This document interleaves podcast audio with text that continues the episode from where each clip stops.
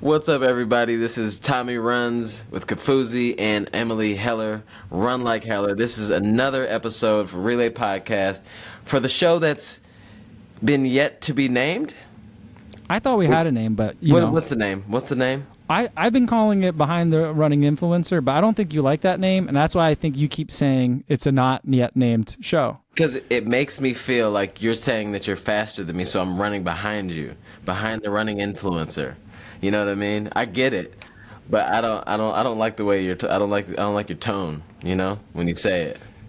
Yeah, I mean, I think everyone here knows. Well, maybe not everyone, but it's very clear that you are the fastest one in this room right now. So no one's gonna question you on that. So right. I mean, but you don't have to be so insecure about it. Well, I mean, that's been one of my things that I've been trying to figure out is how to manage my insecurity and not let it just boil over into all my endeavors. But is this a therapy session? Yes, it is. We're just jumping right in. Today on this show, Behind the Influencer, we have Run Like Heller, a person that I might have been on. Yeah, I had you on my show way back, and I started following you a long time ago, and you were inspiring the crap out of me way back then. You're still doing it now. How have you been? You. I'm good. I have been just crazy with regular work, like my actual job, and training for New York City, which, Tommy, I know you're also running. Mm-hmm. And, Mike, you're going to be in New York during the marathon weekend, right? At That's the right. Shakeout. Yes. Yeah, so I'll be on Cheer Squad. Yeah, we'll all be there. But yeah, I've just been working, trying to get YouTube stuff done, and also just getting my miles in. That's basically my entire summer right there. That's a lot of things, though. Yeah, that's a lot. Yeah, it's a lot. It can be a lot sometimes, a little overwhelming. Sometimes, like, one thing has to take a little bit of a backseat. It kind of like one day or 1 week, it'll be like my actual job will have to be like the front runner, or sometimes it's YouTube, and sometimes it's just getting my miles in. Whatever it is, real life, but we just make it work day by day. It's what we do here. But so, Emily, like when you first, like, what made you decide to get into? What was the first step for you? Because I don't know if your first moment was like, I'm going to be an influencer. What was the first step for you, and why? So I think the very, very first steps of me even considering doing this was probably just watching a bunch of videos myself. Like back in like 2012, I finally stopped wearing just the Asics GT 2000, 1000, whatever it was, and I got more into like wondering what other running shoes were out there. So I started doing a little bit of research, and I came across like Ginger Runner, Ethan Newberry. He was like the #1 first person I ever watched, and I saw his like OG Clifton video. And after that, like I watched every video he had, and then I came across like Jameson Runs, and I came across Kofuzi eventually, and I just thought like, I want to do this, but I just really don't know how to get started. I don't know what even the first thing to do is.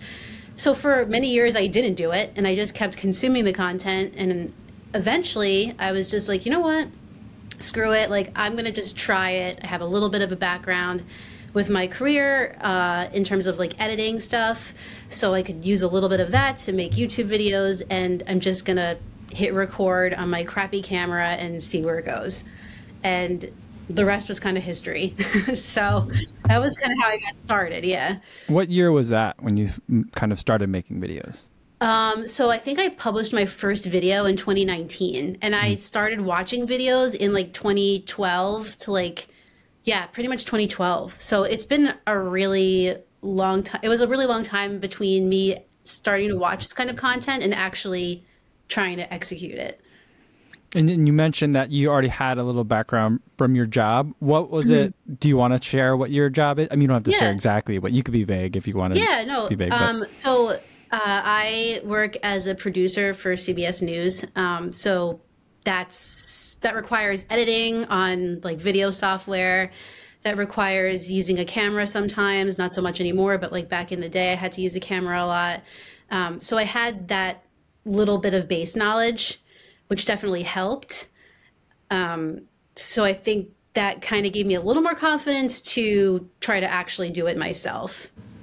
What was like the scariest part though, like of starting that process? I think honestly, like to be totally transparent, the scariest thing was like wondering what people were going to say, like people that I knew, you know what I mean? Like, I don't know if you guys have felt this way too, like when you first got started, when you go to your like actual job and this video you made about a shoe like exists in the universe and you like try to promote it and then you're like, coworkers are like, what is this? Yeah, what are you doing? What is this video you posted? And like, you know, people are like, oh, did you try to make a YouTube video? Like, that's cute, you know, yeah. That kind of thing. And obviously, like your first videos are not good. You know, they only get better over time. My first videos were so amazing. Well, besides you, Tommy, you. No, but like, you know what I mean? It's the confidence, like being self-conscious part that was the scariest for me. A lot of your filming, your running footage, it seems to be like running through your neighborhood. Yeah. I have a hard. I mean, we just moved out to the suburbs, and so like most of my like neighbors like don't know what I do. Mm-hmm. They're starting to like they're slowly like when they have a chance, and I'm like not by my wife, they'll be like, "What does your husband do?" So they always kind of like ask it that way, but a lot of them don't know, and so I generally don't run in the neighborhood because I always run with a selfie stick and I'm filming stuff. I also don't want to like film my neighbors' houses and stuff, but even like when I'm further away, like I still am like, oh, I don't want to have people see me filming. I mean, I've been doing this for a really long time, you know, and I film at races, I film all the time, but I'm like, I just don't want my like neighbors to see what I'm doing. Like, do your neighbors who like don't run like ask about what you're doing? Has that ever come up? So it's actually interesting. I don't really talk to a lot of my neighbors. Okay. Well, maybe they're thinking like, what the heck is this girl doing? But they don't ever really say it. But I do definitely get like, you know, if some guy or woman or is outside mowing the lawn, gardening, whatever the heck, and they see me with this selfie stick, especially talking into it. Okay. They'll like look at me, and then I'm like, I'll be like, so guys, today, and then I'm like, oh, actually, and I like put the stick down. I'm like, oh, I'm not doing anything here. You didn't, I definitely get embarrassed like that. But it's funny, Mike, like for you to say that you get shy about it, because I feel like you guys, the way that I feel you guys are so confident with it, that it's inspired me to like care less. But it's interesting to hear you say that you are like a little bit embarrassed, I guess is the word, sometimes in certain situations. The other day, I was sitting in New Balance headquarters at the front waiting on my person to come down. And I was about to record, like, and I felt like this would be when Mike would say something to the camera. Yeah. to tie this whole thing together. I pulled my phone out, hit record, and started to talk, and then realized how quiet it is in there. And I was like, nope. Yeah. I'm just gonna use the caption to tie this all together. Yeah. I got so embarrassed. I was like, nope. Even if that's the reason why I'm there, I still felt so weird about it. Oh, I totally felt like that too when I went to New Balance headquarters, like in the summertime. You know, I went with Believe in the Run, so it's like Meg and Jess Movold and Laura Green was there, and they're all just like whipping out their cameras, like they do not care. But I am a little bit more introverted, so even with them still like just filming everything, I was still a little bit more shy. So I totally understand how that feels. Well, it seems like everyone's been to New Balance headquarters except for me at this point. So well, now I'm feeling left out. They actually addressed that on the while I was there. They did not. They did. That's nice of you to say, but they did not. Oh, no, you don't want to know what they said. Oh, okay. There's a reason. Okay. Well, so, you know, we haven't had Kofuzi here because... No one tell him that you were here. Okay. The guy just keeps talking into his camera. You know, that's all he does. Like, actually, though, at the trail race that I did over the weekend, it was a local trail race. It's just at the park where I do most of my trail shoe testing. And I'm like, well, I'm running a race. You're going to have to narrate it a little bit if you're doing a race video. And I'm like, you know, like trail racing has embraced YouTube videos much earlier than road racing has. And I think there's a lot of reasons that it just makes a little bit more sense in that space. But like, I just felt it was a smaller race. and it was really quiet in the morning in the park. And I'm running with like three or four other people, like two people in front of me and maybe one or two people behind me. And I'm like, I can't really go much longer without saying something to the camera to like say like, all right, we're starting the race. Yeah. And normally like for the Chicago Marathon, you know, it's super loud. I'm like, all right, let's go guys. 2023 Chicago Marathon. Woo. You know, but if you watch like the video that I just put out for the Soul Crusher 10-mile, I'm like, all right, just started the Soul Crusher 10-mile, Veterans Acres Park, Crystal Lake, you know? And even though I said it like that quiet, the person in front of me certainly didn't know what I was doing. And so like at that point, that person stopped and like moved over to the side because I think that maybe they couldn't hear me, but they maybe thought I was trying to ask to pass or something. Yeah. So I was like, no, you're fine. Stay right there. You're fine. You're fine right there. I'm just talking to my camera. Sorry. Yeah. It's always stuff like that. Like I actually did a half marathon yesterday and I've been like doing like little reels of week to week, like my marathon training. And I decided to just like pull out my camera and film myself like running on the bridge. And I felt like the people around me just like all collectively turned to look. And I was like, oh, like, I'm just like so embarrassed. And I'm like, guys, like, can you just let me do it? Leave me alone. Yeah, just pretend I'm not here, guys. You know what? Honestly, guys, like probably a lot of that is in our heads. Like, yeah, maybe they do like look for a second, but everyone's so involved in like what they're doing that they probably don't even like care what we're doing. It's just, I think a lot of it is in my head personally. I don't know, man. I don't know what's in your head. I gotta say, like, I mean, that's like one of the things, like, so like influencing, like the term influencer to me makes me feel like weird as well, just because it just, we all have like this like preconceived like image of what we think like an influencer, quote unquote influencer is. And it's always like a negative because it's like, oh, those influencers, you know, that type of thing. So as soon as I pull a camera out, I just don't want people to feel like that I think that I'm one of them. It's a weird balance, man. It's a weird balance. And I mean, no one does it better than Kofuzi though. I'm just saying, no, like, I mean, bro, it's like true. It's true. Like, let's just be real. Like I've never wanted to go some of the places that you've gone until you show me that you've been there. I'm like, wow, that looks like a lot of fun. Yeah. Well, you know, here. So in terms of how I get over the embarrassment part of it is I really don't like doing voiceovers later. Okay. And so my whole point is if I just film two sentences right now and it's basically like, all right, just finished doing this. Now we're going to go do that. That saves me from like, all right, well, I can't just have like a 2-sentence voiceover. And then I have to set the tone and be like, all right, now we're going to this shakeout. And the pop-up is put on by these people and all this. Then I got to explain, and then I got to write a script, and then I got to go from my couch where I normally do my editing down here where the microphones are, and it's a thing. That's a good point. My biggest motivation is, one, I think it's better to narrate it in real time, but also like it just makes for a much easier editing workflow later. And I'm just kind of lazy is the thing. Emily, have you gotten into the voiceover part yet?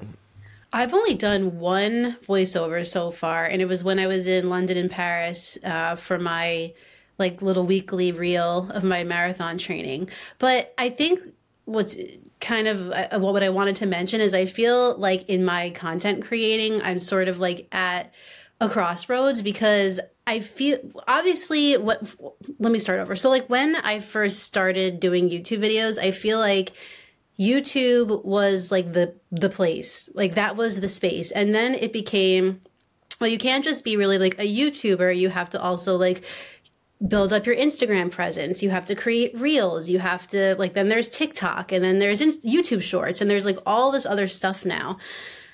So I've been trying to experiment a little bit more with trying to build my Instagram following and do different kinds of reels. So I was actually trying to decide and think about ahead of time, which I never do, like what I want to do in terms of content creating for like New York City, like that weekend. Like, do I want to do voiceovers of the shakeout run? Do I want to do more of like a, hey, here we are at, you know, like what you were just saying, like a couple sentences and then just like showing what we're doing. It's a tricky situation. Like you don't know what is kind of like gonna hit the best and what people really like, but you also want to do stuff that like means something to you and resonates with you. So that's a long answer to your question. I've only ever done one, but I want to kind of do more. Like, Tommy, are you, I've watched a bunch of your reels. Are you more of like a voiceover guy, or are you kind of, well, not so much? So I don't like to do jokes on command or voiceovers on command. Okay. So that's my thing. Like, I've done a couple voiceovers recently that were just kind of fun to me. Like, they're just me rambling, which is cool. But I don't, I've been asked to do reels for brands, and voiceovers make sense, but I just feel like I'm really bad at them. Some people are like amazing, and they just knock it out of the park every time, and I just don't think that I'm one of those people.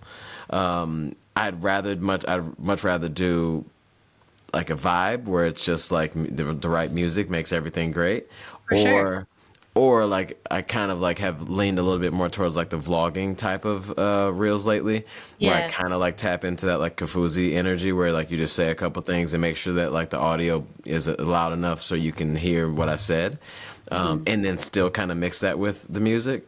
But just that straight up voiceover thing, it's just not me. I feel like I wish I was the guy from like That's All State Stan, you know. Then maybe I could like figure that out. But it's tough though. I gotta admit, it's pretty tough. Yeah, it's not my favorite. I did it once, it was fine. Will I do more? I don't know. I kind of do lean towards the more like vloggy type of thing though, for sure. When you jumped into like to the Instagram stuff, like was that like a, do you feel like you have, which one do you like more? Do you like the YouTube vibe, or are you liking the Instagram thing right now? Yeah, it kind of like goes back and forth. I really like long form content. I like to watch long form content. So for me, that's why YouTube makes the most sense. And I feel like I can explain stuff better, you know, in a longer duration video. But I really enjoy making Instagram reels. When I first started, I had no idea what I was doing, and I still kind of don't, but I'm trying to get like a little bit better. And I have a lot of fun with it. It just depends on what it is that I'm doing. And I never know, like, one thing that I always think about is, if I have a long form YouTube video, should I make like a shorter reel about that shoe to like go along with it, or does it defeat the purpose? Like, I always think about like that sort of thing. And that's like where it gets tricky. I want to, like, what do you, Ko, like, Mike, do you do that? I don't really see that you do like a shorter version, like reel of a shoe, and then you don't really like tag it to your like long form video necessarily, right? Yeah, I've thought about this a lot, because like I'll see like someone else's reel of a shoe that I've reviewed, and it might be like a 60,000 view reel. I'm like, that's way better than any of the, like, for reels, I've gotten that good before, but like not for YouTube shorts. And that's where I'm always like, for YouTube shorts, certainly that would make sense to do like a 60-second version of my review. Yeah.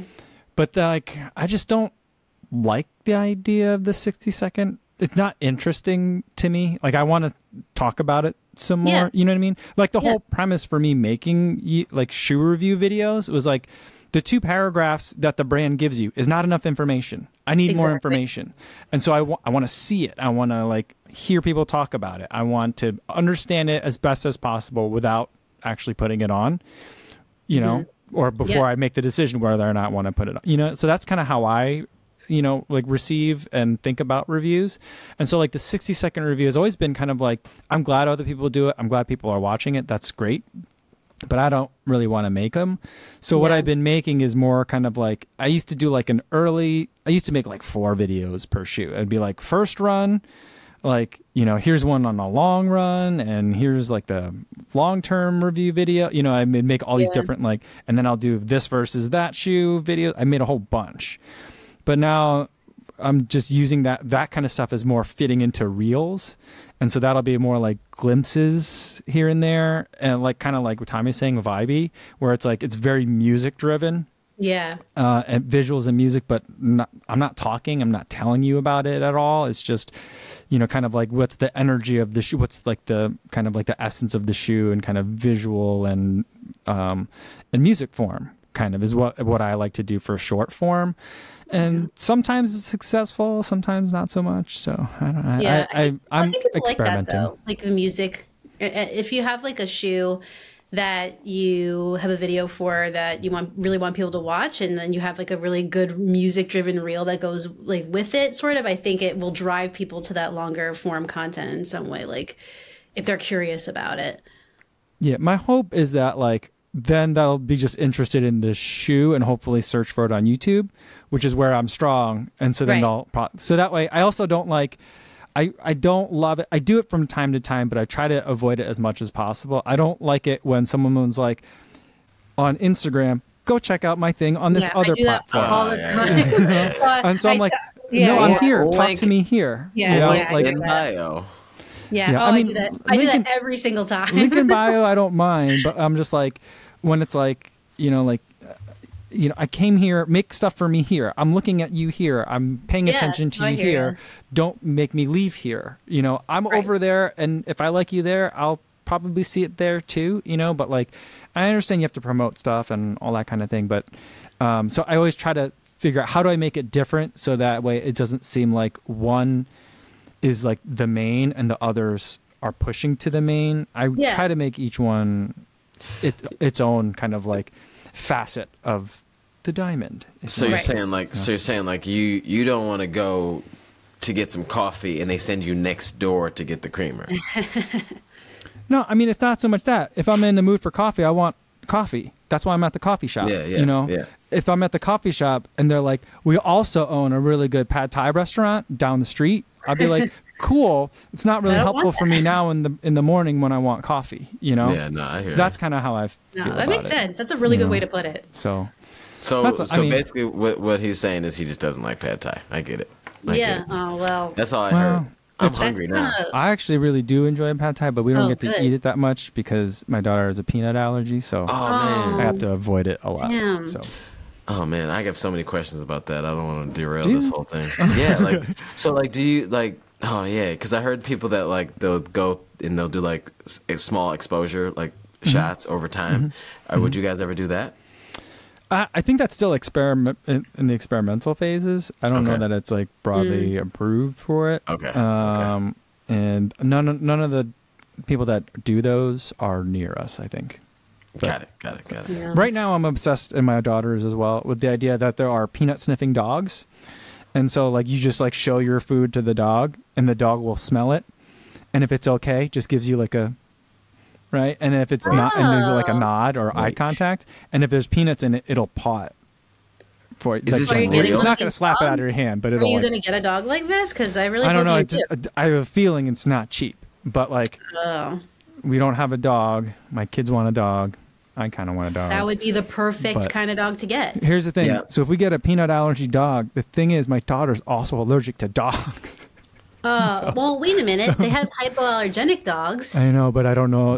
Can they still smell well? That's the thing. Yeah. Why can't they be? I don't know. There's got to be. It's one of those things with the universe. It's like, the universe doesn't always give with both hands. Yeah. Amazing sense of smell.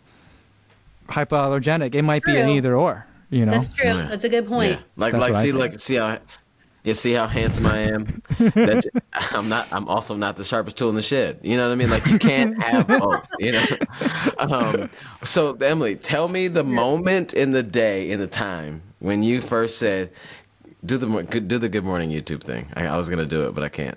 You want me to do it right now? Yeah, do it right now. Good morning, YouTube. There you go. That was amazing. I remember the first video. Thank you. Yes, I'll do a little bow, curtsy perhaps. I remember the first video that I actually did that on. It was so random. It was like when I first started my channel, and it was a vlog type of thing. I was going to see Seth DeMoor. He was doing a shakeout run in New York City in 2019, and I wasn't running the marathon, but I just like wanted to go to his shakeout because I was watching his videos at the time quite a bit, and I just did it, and I never stopped doing it. But I will tell you that a lot of people comment on my videos telling me to stop doing that. They're like, I fast forward every time, it's so cringe, stop doing that. And I'm like, I don't care, I'm still doing it. Can't tell me that. Wait, they fast forward for 3 seconds? Yeah, okay. They're like, I can't watch it. I have to fast forward. I'm like, good, then fast forward. See if I care. I mean, honestly, I don't know if what that says about me, but that's like one of my favorite parts. Like, I actually caught myself every now and then. I've said it before to myself, like, had nothing to do with your videos, but every time I think of YouTube, I think of Good Morning YouTube. Well, that makes me feel very good. Thank you, Tommy. I hope your kid's probably like, Dad, please stop. You're embarrassing me. So this is over. I'm going to go sing to them. Great. I love that. Let's talk a little bit more about the channel, though. You've been reviewing shoes now for like 4 years now. Mm-hmm. And I think that when I first started seeing your videos, you were like one of the very few like women running shoe reviewers. And I still feel like there are more now, but I still feel like there's not a lot. What is it? I mean, like, what is your take on that? You're like, well, good. That means there's more views for me, or like, no, I wish there were more. Like, can you comment on that a little bit? Yeah, I definitely am not of the thought process that I'm glad there's not more. Mm-hmm. I wish there were more. I'm often asked a lot of times, like, why I think that is. And I just don't really know. But I think maybe my guess is that the space really is so male dominated that I know when I first started doing YouTube, that was one of the reasons why I was hesitant to do it, because it is so male driven, and it just seemed like more men were watching YouTube videos. I kind of thought, like, well, why would guys want to watch a woman, which is a really sad way to think, honestly, but it is a reality. Like, why would somebody like want to watch a video that I'm making when I'm like not really, I'm not an elite, I'm not super fast, and I'm also a woman? Like, you know, no guy is going to want to watch that when they already have Ginger Runner, Jamie, Kofuzi, Seth DeMoor, you know, like that was sort of a reason for that. And I think over time it's definitely gotten better. And, you know, like Meg Murray is now like in the Believe in the Run videos and has been for quite a long time, which is great, which gives them some like female representation, and there's other women doing it, but it's still so poorly represented when it comes to like women and people that women can relate to, I feel like. Do you think that do you experience it differently in other social media platforms? Because like even my YouTube audience skews very heavily male, but it's not as disproportionate when I go to Instagram, for example. Yeah. Like, are you seeing different kind of responsiveness to you in terms of audience demographics between the platforms? Yeah, I definitely am. Like you said, YouTube is really heavy on male viewership for me. It's almost insane. It's like 70 or 80, 20 or 70, 30 or something crazy like that. And then on Instagram, it's still male dominated, but it is less so. So it's more like maybe like 60-40 or something like that, or maybe even a little bit better. But yeah, I don't know why that is. I don't know why more women aren't watching YouTube videos, or maybe they are, they're just not watching shoe reviews. But Instagram definitely skews, it's definitely a little bit better in terms of like female viewership for sure. And is that part of the reason why like you're trying to emphasize Instagram growth now, or like tell me a little bit more about that? Yeah, I mean, I think that's part of it. You know, one of the biggest reasons I got into doing YouTube reviews and wanting to be an influencer in air quotes is because I wanted to have somebody that like I would be able to relate to.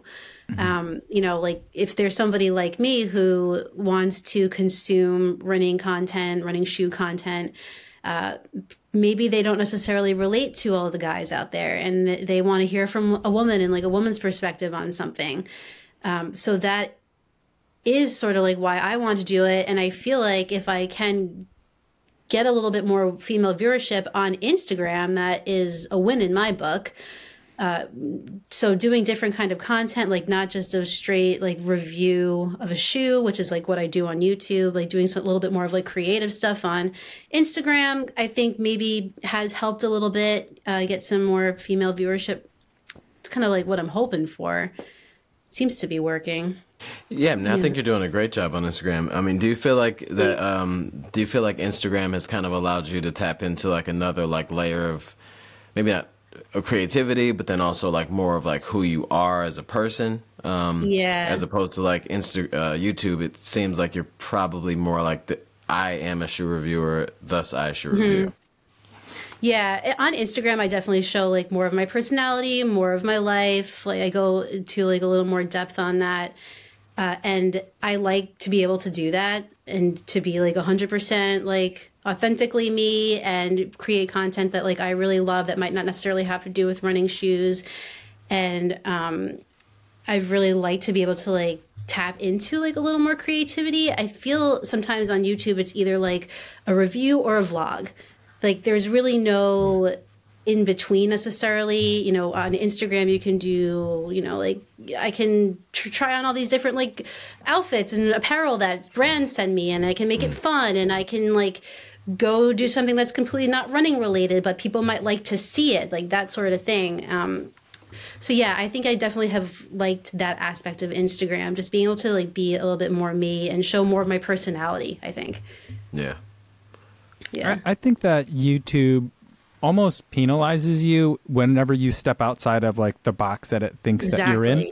And so like I have been really trying to like narrow down more and more like the kinds of videos that I make on YouTube, because it's just it's almost like running on one of those curved treadmills where it's like it takes a long time to get moving, and then like once it's moving you don't want to stop.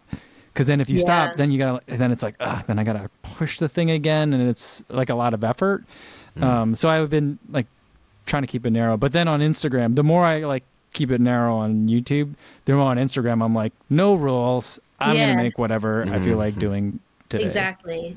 Which it used to be flipped the opposite way for me, but now I'm realizing I kind of enjoy it more. Where I'm like, okay, I will let YouTube have its YouTube, like feed the YouTube its YouTube, and then do what I want over on some of the other ones.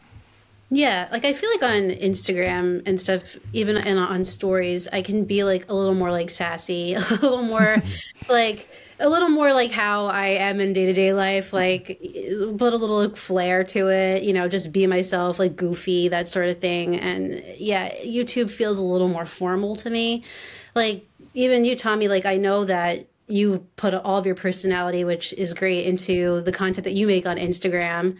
And that's what makes your page like so much fun and so interesting. Like you're a runner, and you're a fast runner, but you also like have a great personality that like shines through your stuff. And I think that's like why your page is so successful. Oh, well, thank you.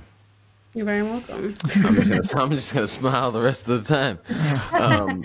So at what part of the journey, because you mentioned like trying on clothes and stuff that brands send you, like at what point in your journey did like the brand love start flowing in? That's a good question.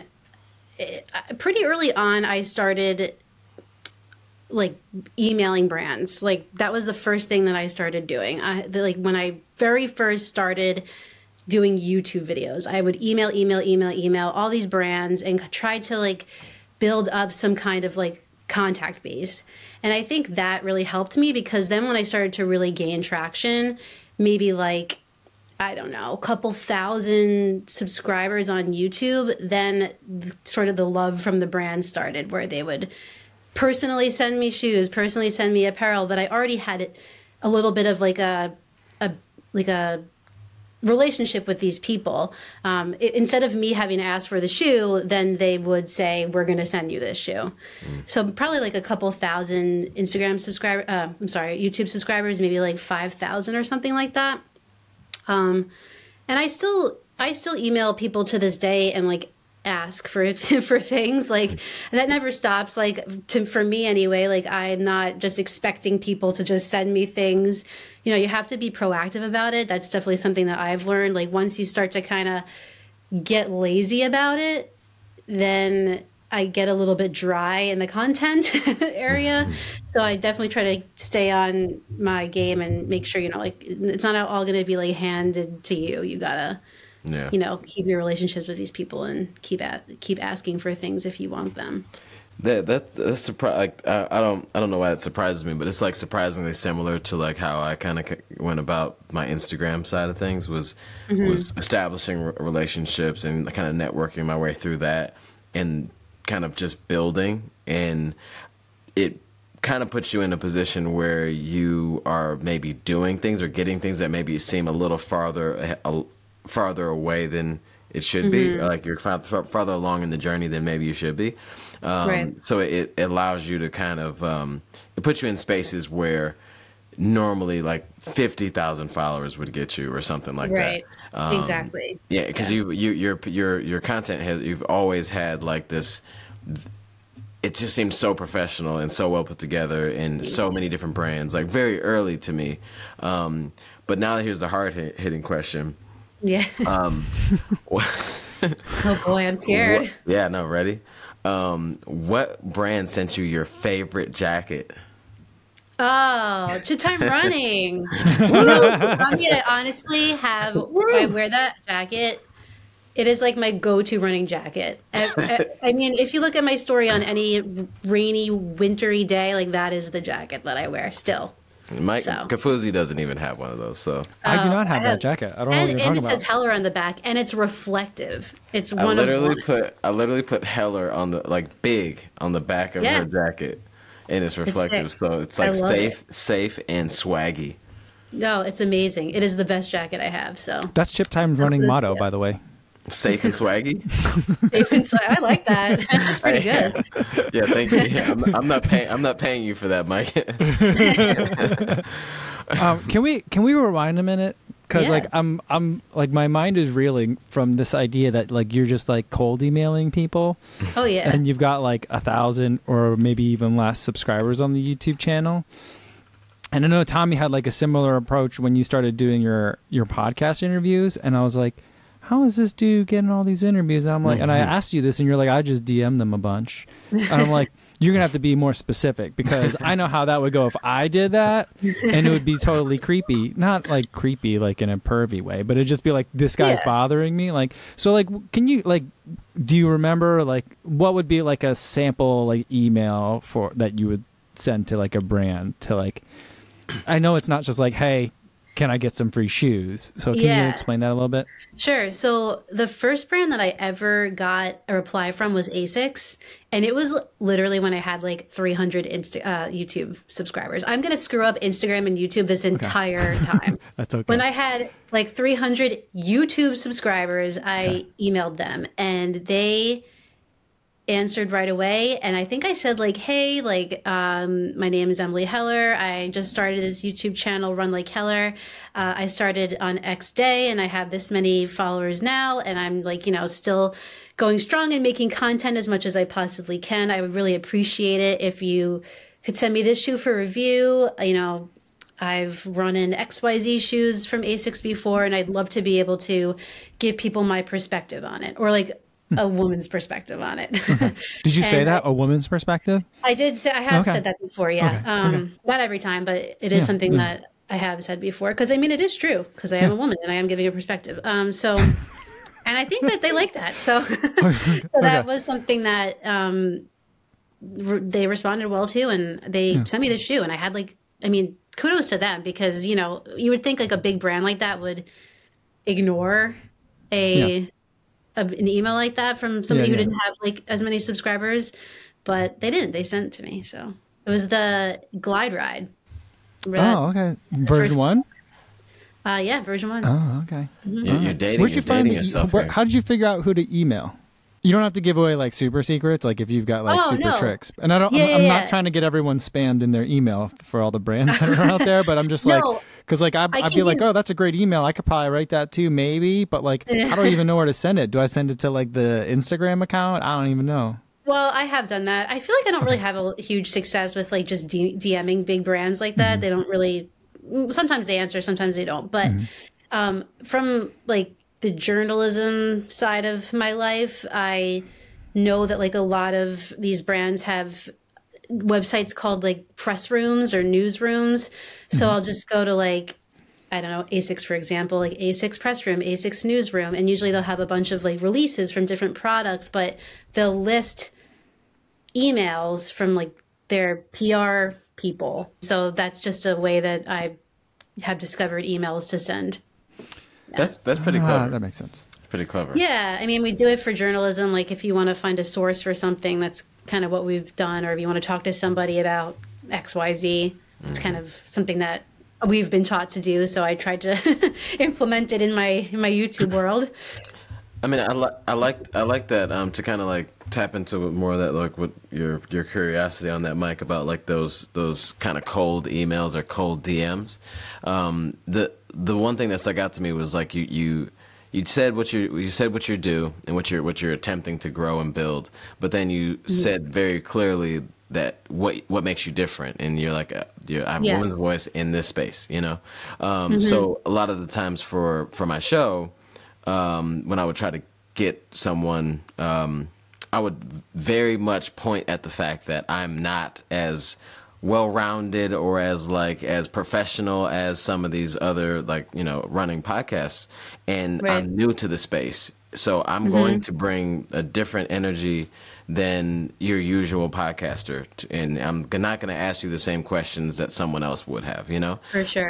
But I said that in, like, you know, shorter words and differently, but pointing out the thing that you think would make the person not want to talk to you is probably what makes you different enough and stands out. Like, okay, I'll give that a shot. That seems fun. You know? I think that's so important. I think that's so important when you're cold emailing or cold, you know, DMing people, is to pinpoint what makes you special, why you should be sent this product, and you know, what makes you different from all the other millions of influencers and channels and, you know, Instagram pages that there are. Like, people are going to hold on to that one small detail and decide if they want to have you get their product in your hands. So in a couple of weeks, wait, it's 1 week. Yeah, you'll be in New York. But like, that's also not like a regular, normal way that most people would get to New York. Can you explain to everyone how you're participating? Because I think that's also kind of would be an interesting story to tell for this particular podcast. Yeah. So I got super lucky this year. I wasn't planning on doing any marathon at all. And I got a DM from Meg Murray asking if I'd like to be on the Train to NYC team with Believe in the Run and New Balance. So I said, absolutely. And here we are. And it's been a really cool experience. So far, we've done the RBC Brooklyn Half in May. We did the Fifth Ave Mile. I got to go to New Balance headquarters with the team to see what was going on there. And now we're going to do the marathon. So yeah, I'm super grateful because, like I said, I was not going to do anything. I didn't get into the New York City Lotto. I decided not to try for Chicago. I was gonna just kind of chill, and I'm glad that the opportunity came up. Okay, so when you go on these trips, like you've gone up to Boston or you've gone out to Brooklyn for them, there's like a million things to see for yourself, but also that you might be recording and documenting and stuff that maybe you're not. How do you decide, like, when you're there, like, on a location, like, because we talked about what goes on Instagram, what goes on YouTube, like, how do you decide what do you film and what do you not film? So that's something I'm still trying to figure out. So for the RBC Half, I did a full YouTube video and kind of in a vlog style, just running the race and leading up to the race. And I felt like that was a good idea for that kind of race because it's a little bit longer, more things can happen during it, so it lends itself nicely to a long form video, I feel like. And then for, like, when I went to Boston for the just to go to their headquarters, I wanted to try something different. So there I did a little bit of like a recap of the weekend, but it was like a really short one, so it would just be like little filming here and there, nothing too crazy. And then for the RBC Half, I think I just put it into like one of my weekly recaps from my training. But it's hard to determine sometimes like what is going to be good to film and what's not. So I think the best way to determine is just to film it all. Like, film whatever you can, like, just even if you think you're not going to use it, it's better to just have that content, and then you have it in case you want to use it for something. But yeah, I've just been, I tried to determine like if I'm like what my thought process was behind like what kind of video I want to do for that particular event and kind of go from there. And how crystallizes that idea like before like you get to a place? So I need to be better about thinking ahead because I am not a good person. I don't think ahead. Like I'm sure, Mike, like you have YouTube videos that are like stacked for like the next like 2 weeks probably or next week or so. Mm-hmm. Yeah, I don't have that. It kind of is a week to week sort of thing for me. And I just determine what I'm going to do for Sunday's video. Okay. And that's sort of how my Instagram content has been too. But for New York, I think I am going to lay out a clear vision of what I want to do and what I want to do it for. I sort of have a couple ideas already. But yeah, I need to get a little bit better with like planning ahead. I'm more of an on the fly kind of person. I'm with you, Emily. I don't know all this. I got a couple weeks mapped out. That doesn't even sound like fun. I need the pressure. Like, oh my gosh, it's 11:50 p.m. and I haven't dropped a video. Let's get after it, you know? Yeah. But yeah, no, I definitely feel that, and I that's why I like I respect, you know, Mike so much, and like the way he creates, mm-hmm. Is because it's like, you know, it feels like he cares about it a lot, but it doesn't seem like he's got like 2 weeks stacked up. I mean, it always feels very relevant and in the moment, in like it doesn't feel like it's old stale content, which which is amazing, and I super appreciate that. So now there's more and more creators mm-hmm. on YouTube and Instagram. I know I watch a lot of videos at this point that remind me of some of the greats, like, you know, like one of these guys here, like Mike's. Like I see a lot of videos that kind of look like that. Yeah. And when I see your stuff, I don't think of anyone else's other than than you. How do you go about staying authentic and being inspired by other folks, but making sure it's like your thing? Yeah, so I am really paranoid about this because I don't want to make it look like I'm taking anybody's. What was that? I'm so paranoid. I'm like, I know. I am. I'm so paranoid about that. I don't want it to make it look like I'm jacking anybody's like vibe. I don't like that. So except for the fact that I just did a video with Kofuzi's music, literally, last week. But that was part of the joke. Yeah. If you're gonna do it, go all the way. You gotta do it. Lane all the way in. Yeah, exactly. Yeah. Call them out. Tag them. Exactly. No, but I think, how do I try to avoid that? I just try to put my own personality into it. You know, if a lot of people are doing these like weekly vlogs and running videos, and that's all great, but they're not me. So mm-hmm.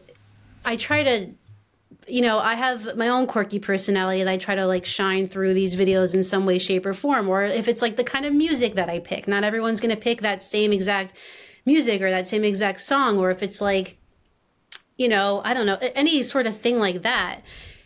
I think the thing that kind of becomes tricky with this space and with all forms of influencing is that there are so many people doing the same sort of stuff, and it's really hard not to overlap. Mm-hmm. You know, when you think of a different space, like I always think of like makeup artists. They mm-hmm. are all putting on makeup, and they're all putting on the same type of makeup, and they are all doing it very similar. Oh boy. There we go. We're all doing it in the same sort of way, but abort. You know, it's like we just after the third time we gotta stop. Change the word. Yeah. So, but they have to make sure that they're doing it in a way that like someone's going to watch their video over another person's video, or, you know, like even if it's the same content, the same sort of thing that they're promoting. So yeah, I think it's just a matter of just letting your personality shine through. That is the number one thing. It's what I try to do. And, you know, that's another thing that I really should tap into more that I haven't recently is like the fact that I'm also like an LGBTQ runner. And mm-hmm. that's another aspect of like my vibe and personality in my life that I could use to, you know, make myself a little bit different from the rest of the crew out there. Because I mean, there are other queer runners, but, you know, there's not a ton of them doing like shoe reviews. So. Yeah, I mean, I think that's important because I know that I get a lot of people, and I'll let Tommy speak for himself, but I imagine it's the same way where when I see people at a meet and greet or we're grabbing selfies, like some people will be like, oh, I love the video. It really helped me get ready for Chicago. And some people are like, it's just nice to see another Asian person out there. Yeah. You know? And so like I just think that like it's along those lines of like, you can't be it if you can't see it kind of thing. Yeah. That like, we're out here. We're out here. Mm-hmm. This is for us too. We can make it for us. It might not be all for us, like 100% there for us yet, but we can work to make it there for us. Yeah. Exactly. And I think that's really important. Yeah. Yeah, people come up to me all the time and say that they're really just happy to see another Asian brother out there. Yeah, same. But yeah, yeah, it. So I was just actually saying to somebody the other day, like when I first got into all this stuff, like I mean, I obviously was very aware that I'm black in the running space, and I knew that was. I mean, it wasn't rare, but it was, the underrepresented population. But I still somehow thought that because speed and like performance was very important to me, I thought that's kind of what people really kind of followed me for. Like if I wasn't as fast as I am, maybe people would care just a little less. And I thought that was really what was driving some of the growth. But then you start to see people in person, like you said, at the meet and greets. And then like, if you're on a panel and all this other stuff, like all of a sudden, like the feedback you're getting is because, like, oh, it's nice to see another black face, like out doing things with a voice and like for sure. being yourself and speaking. But then it was on top of that, then it was like the sobriety, the sobriety part, the fact that I'm vulnerable in that space. And I just think the more that you are able to be like all of who you are, and share it openly and vulnerably, that just gives so many different groups of people, permission to not only not just follow you for all the different reasons, but then permission to like, just be okay with like making content of their own that highlights what they want to highlight, Exactly. Yeah. I definitely gotten a good amount of DMs after, I think for Pride Month, I posted a bunch of pictures of me and my wife and just said like, hey, I'm a queer runner and I'm happy to be one. And I think a lot of people did DM me and they were like, it's so great, to have somebody like who is representative of me and like my life in this space. And that's really nice to have too, because usually it's just, the fact that I'm a woman, but I also am a queer woman in this space. Mm-hmm. So it's nice to get those DMs. Definitely. It makes me feel like, all right, like it's okay to be vulnerable in these situations and, be 100% yourself. 'Cause most people will welcome that for sure. Yeah. Yeah. I mean, like in a world with like so many voices, it just sometimes it's surprising like how little people feel like heard, and seen. So even if it doesn't change anything, and like from the way I go about doing my thing, the fact that maybe because I said something a certain way or picked the right song or shared the right thing about myself made someone else just feel like seen or heard is just, it's like, it's pretty dope. And I get to do that with like running. That's the most rewarding part of it. Yeah. That's the number one most rewarding part. Yeah, for sure.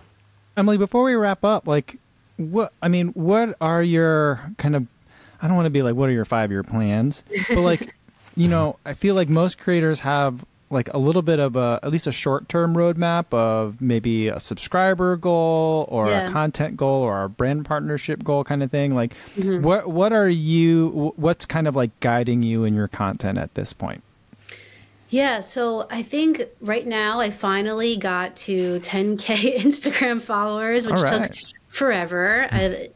I gotta be doing something wrong because it took me a long time. But I think I would love to get to obviously 20K.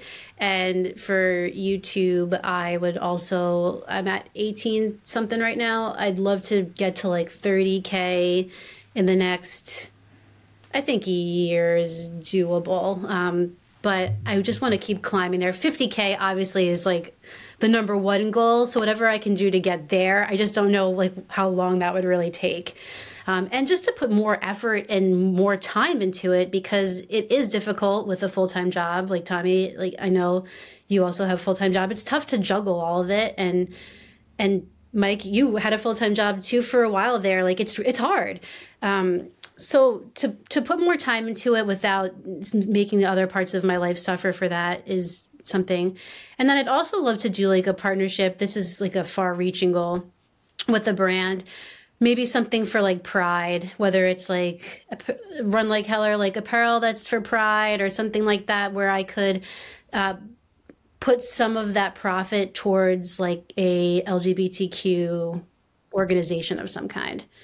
So after the marathon, I kind of want to see who I can work with in that kind of atmosphere, and how we can make it happen. No, that'd be super dope. And I didn't get to ask you, like, I mean, if I'm going to throw another question in, but no, you know, for like, I don't ever like calling it balance, but like, how do you manage family, full-time job, content? And running, because that's the difference. Like people think like it's running and content is two different things. You know, like training for a race and like getting content for that is two different jobs. But so how do you like manage all that? Well, for one, I only put out one YouTube video a week right now. That's as much as I can do.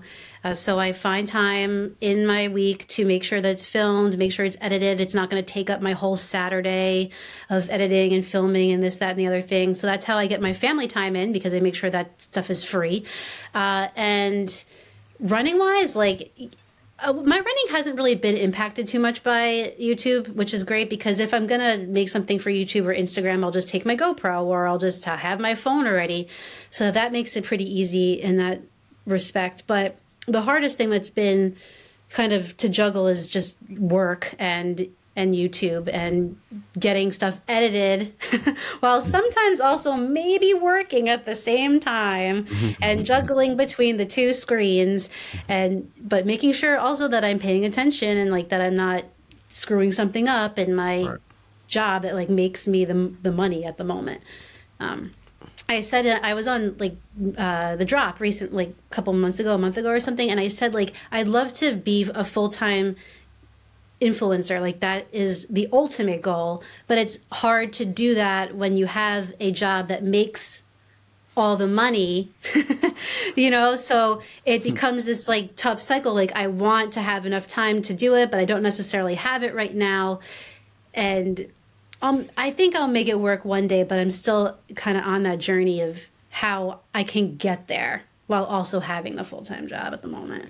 Yeah, I'm totally with you on that, because like people like will ask me like, "Oh, I thought this was full-time." You know, and I'm like, I'm so far away from like making that make sense. You know, like it's like a blessing and a curse, because I mean, I like my job and I'm good at it, but it's a position where it's going to be a little bit before like I could decide to like switch gears and do this full time. But it would be great to and it's not even like influencing, I guess. Like, I mean, I don't know why that word. I don't know why. I just doesn't go well. It's for lack of a better word.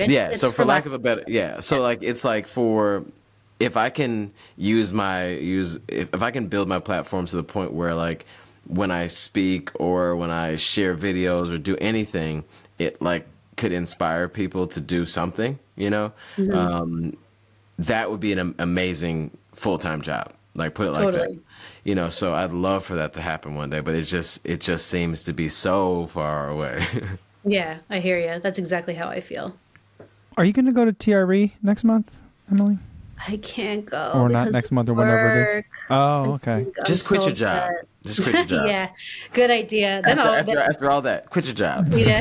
You know what? I'm going to call them right now. Hello?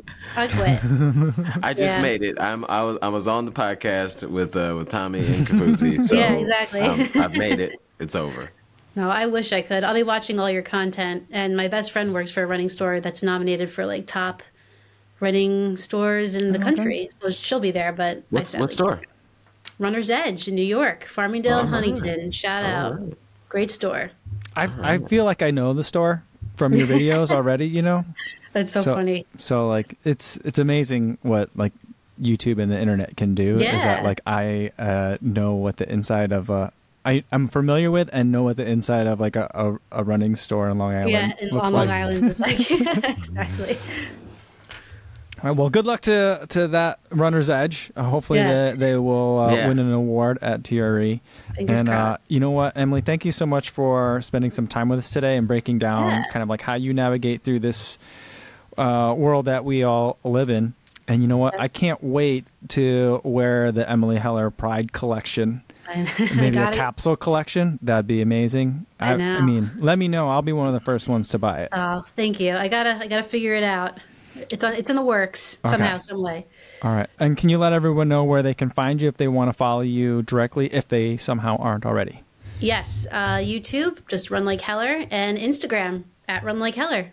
Pretty simple. Awesome. Well, thanks so much. Thanks, Tommy. Can you close this out with like a good evening YouTube or something? I can do my get out there, get on the grind thing. How's that? Yeah, let's do it. All right. So get out there, get on the grind, and don't forget to run like Heller.